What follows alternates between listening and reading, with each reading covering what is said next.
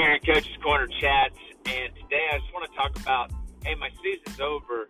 What can I do now to make myself a better coach? And here's what I've done so far, and I found it super, super beneficial, and that is going to tournament games. So I and I've gone to a couple this week, a, a girls tournament game and a boys tournament game.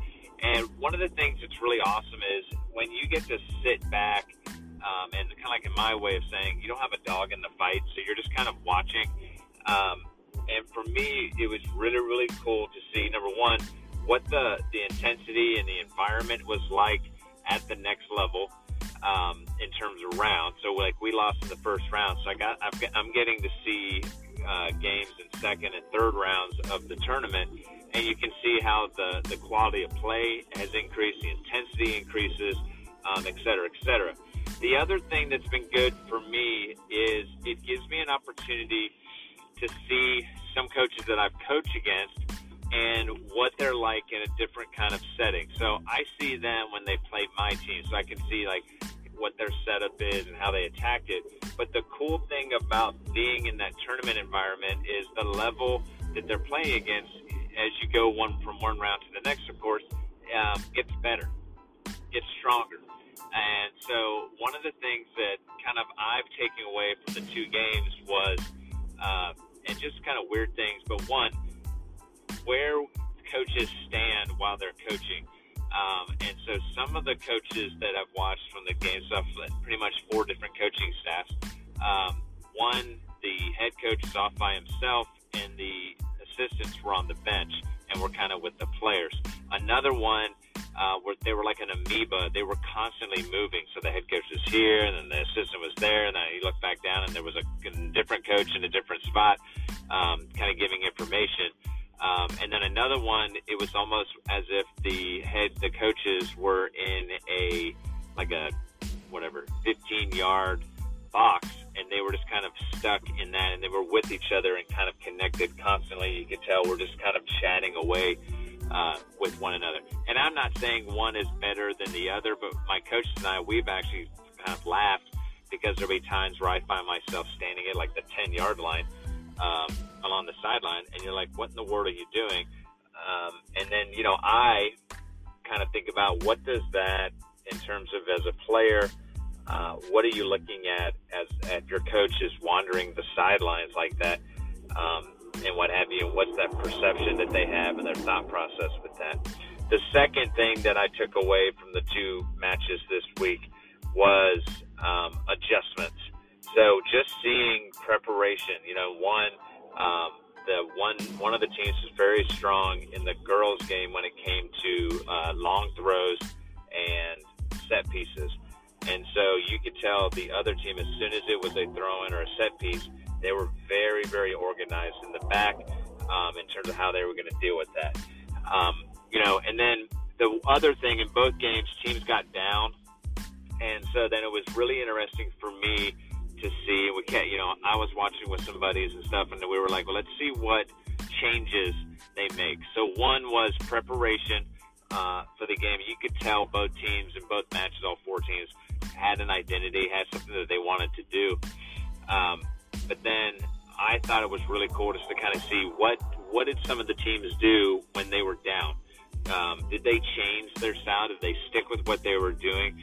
Did they say, "Hey, there's 10 minutes left. We need to make a move now"? And did they move guys up front? Did they keep their shape? Uh, did they, you know, come out at halftime and maybe switch some guys positionally wise? So, you know, like my I flipped my outs, my you know center attacking mid now became my striker, and I moved my striker to outright and all that kind of stuff. So it was kind of cool to start looking at some of that X's and O's.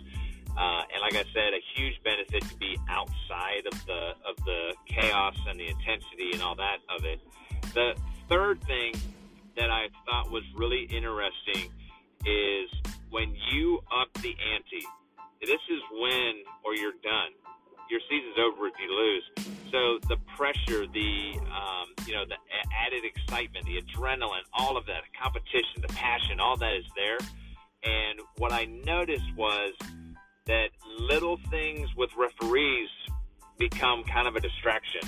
And so, do you spend the time getting on referees? about certain calls, or do you just kind of like move on and focus on that coaching side of things? And I think it's a balancing act for coaches because you know, I know from experience, if you kind of get on a ref a little bit, that that might win you a call later. Um, and so in both games, both and for both side, all both sides, um, in each of the games, there were moments where I felt like, um, you know, I was kind of curious as to how much they were going to keep pushing the ref and then move back to what they were going to do. Uh, and I know from experience, this is one of the things that I had to work on my first year. I felt like at times I let my emotion do the coaching. And so I got a handful of yellows last year uh, or two years ago when I first started doing the high school level um, for just being pretty much a jerk um, and arguing calls as if they were just going to go back and say, you know, you're right, coach, and I'm going to change it. Um, and this year, no yellows for me because I felt like I learned from that that I have to do a better job as a coach to be coaching the players and to role model like, look, things are not going to go your way. Calls are not going to happen.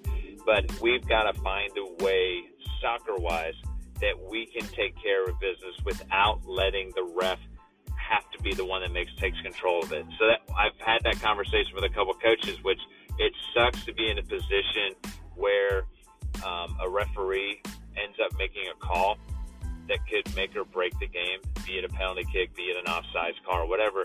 But if you look at any time, and I've learned this because my team has gone through this a ton, there's something that occurs before that, if was fixed and taken care of, never puts you in a position that a PK could have been called, or there was an offsides, or what it could have been a you know a loss of possession in a dangerous spot that we have to recover, and then it's chaos. Or defensively, we don't mark a guy, so then we have to make up for it, or my keeper has to come and make an extra um, type of step. And I'm saying this completely like you know from the stands. I'm sitting up in the stands. I'm not on the sideline. Um, I've not been, you know, coached in a, you know, district semifinal or a district final and all that type of stuff. But these are things that when I do, and I plan on doing it, that hopefully I learn from this and I've learned from watching these other coaches um, who I have tons of respect for. Uh, you know, number one, their teams are really, really stinking good. Uh, I've played against a couple of them. Um, I've watched some, you know, the girls' side. I've watched uh, the the quality of play that's going on here in Southwest Ohio, and everything that I see, I take away from. And I know that there's all the emotions, all the adrenaline, and you're trying to battle for your kids. And so I was, you know, like I said, my three takeaways were um, one, how kind of where are you on the sidelines as a coach? All right, where's your staff as a co- as a group?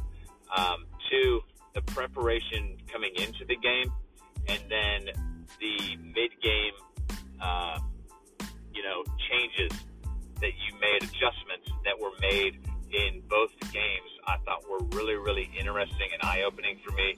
And then number three, that balancing act, that balancing act of the referee's influence on your attention or focus versus your focus on your players, your team, um, and what have you. And I thought that was some really, really cool uh, things for me take away. And when some people people say, "Look, my team, my season's over. What can I do?" Um, look, I want to be where those teams are at. I want to be where those coaches are at right now. Um, and so I need to go and see what's that environment like. Uh, what is what are some of the things that I can take away from it? And those are three big things that I know that now I can implement and get better as a coach and continue to help my Middie soccer program improve, grow, and develop. I'm super excited for that. Um, but like I said, that's my main takeaways and something that I would really, really um, recommend to high school coaches that when you're done, don't just say, "Oh, that's it." You have to see what else is out there. You have to see what the challenges are. You have to see what other coaches do because they're successful for a reason. And that's why I want to continue to keep going and, and, and learning and growing from those opportunities and keep putting myself out there. Hey, this is Karen Coach's Corner Chats, and I'm out.